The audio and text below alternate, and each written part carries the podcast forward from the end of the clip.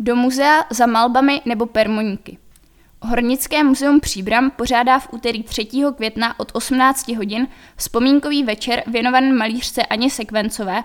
Její kulaté výročí narození jsme si připomněli sedmnáctého února letošního roku.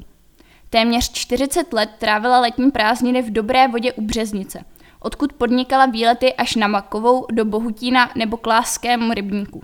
Díky kolekci fotografií z let osmnáct devadesát pět až devatenáct třicet devět a dochovaným malířčinným vzpomínkám návštěvníky čeká putování krajinou a časem, cesta po středočeském jihozápadě začátku dvacátého století.